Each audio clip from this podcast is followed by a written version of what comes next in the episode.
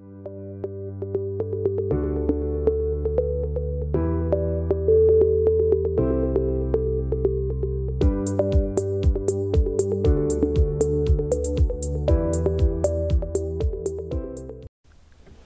به علاوه خدا بودن یعنی منهای تمام مشکلات و سختی ها سلام وقتتون بخیر. امیدوارم که حالتون خوب باشه.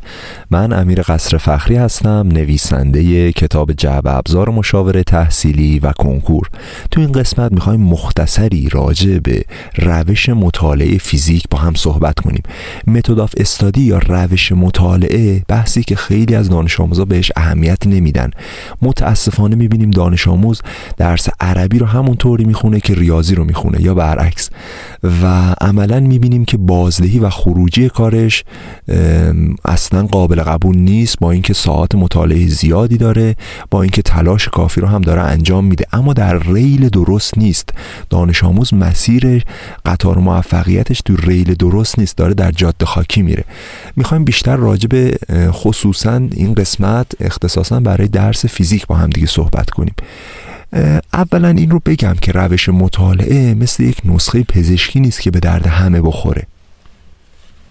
غالبا نکات کلی هست که به درد همه می‌خوره اما بعضی نکته بر اساس تیپ شخصیتی دانش آموز مدل یادگیریش و الاخر می‌تونه برای هر فرد موثر باشه. اما اما و اما مهمترین نکته در درس فیزیک اینه که ما به این درک برسیم. فیزیک درس حفظی نیست.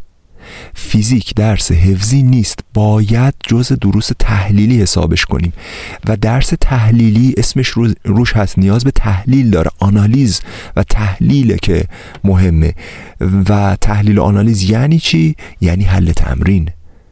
یعنی تمرین و تکرار زیاد انجام دادن برای درس فیزیک. متاسفانه می‌بینیم بچه ها میان فرمول ها رو توتیوار حفظ می‌کنن.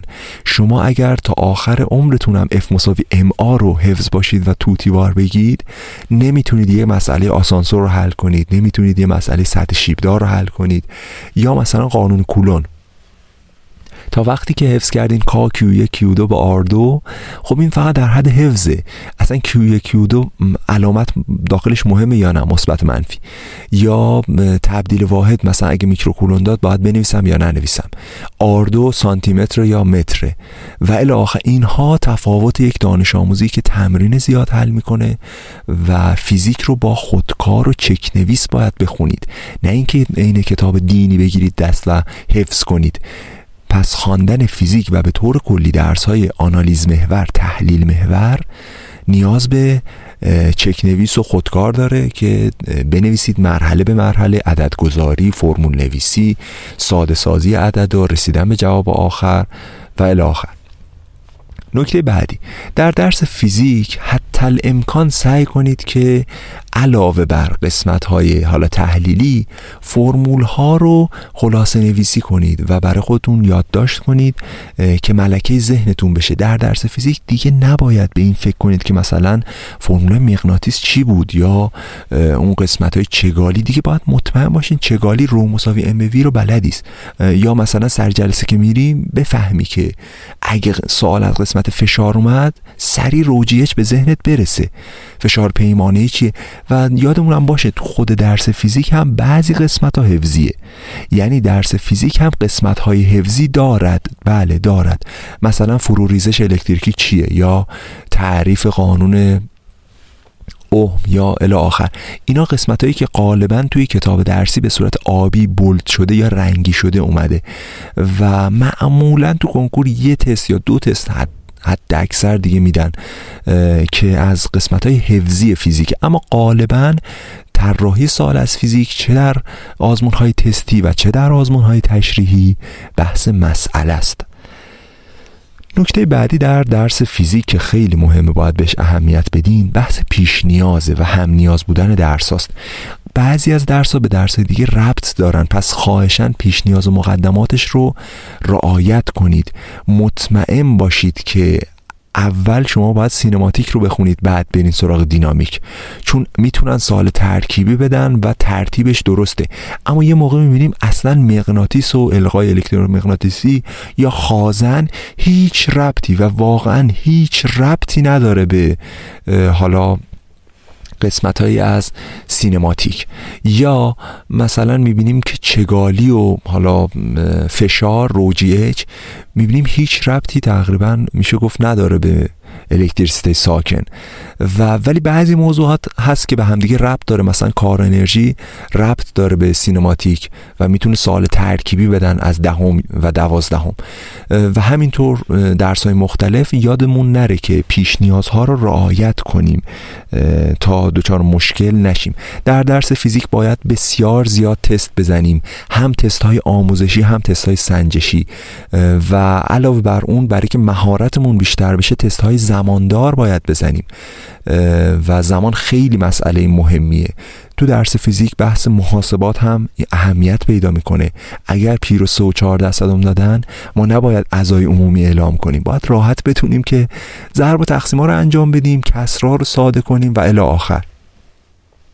تبدیل واحدات تو درس فیزیک خیلی مهمه. یادمون باشه صورت سوال خوب بخونیم ببینیم بر حسب ژول داده مگا ژول کیلو ژول یا واحدات چی بوده. این خیلی مهمه که بچه ها بهش اهمیت نمیدن. سانتی متر و متر و اینا تو صورت سوال میاد ولی دانش آموزا اهمیت چندانی بهش نمیدن. خواندن صورت سوال که گفتیم بسیار مهمه و بهش اهمیت بدین. در درس فیزیک خواهشن خواهشن محاسباتش رو تا انتها انجام بدین. از ماشین حساب استفاده نکنید. چرا که داریم خودمون رو گول می‌زنیم. این که بگیم من سوال بلدم فقط تو محاسبات مشکل دارم. این یه دروغه و یه بهونه آوردن انگاری که شما اون درس بلد نیستی. وقتی درس رو بلدی که هم مفاهیم و فرمولاش بلد باشی هم عدد گذاری و به جواب آخر رسیدن. پس محاسبات هم بخشی از درس فیزیکه. نه اینکه بگی من فیزیکم خوبه ولی تو محاسبات ضعیفم. این جمله اشتباهه. شما وقتی تو محاسبات ضعیفی یعنی در درس فیزیک هم ضعیفی. چون درس فیزیک نیاز به محاسبات داره. حالا تو قسمت های شیمی هم همینطور مسائل شیمی همینطور یا تو قسمت های از ریاضی همینطور. نیاز به محاسبات داریم. پس محاسبات حلقه وار درس فیزیک اینجور نیست که بگیم از هم جداست. فیزیک یه ور محاسبات یه ور حتما سعی کنید در محاسبات هم حالا پیشرفت کنید من تکنیک ها و روش هایش رو که حالا محاسبات سریع هست رو به دانش آموزا گفتم. و انشالله یه کارگاه محاسبات سریع محاسبات عددی و روش ها و تکنیک های مختلفی که رفرنس بعضیاش خارجی هم هست. مثلا کتاب آقای آرتور بنجامین نویسنده معروف توی زمین محاسبات سریع.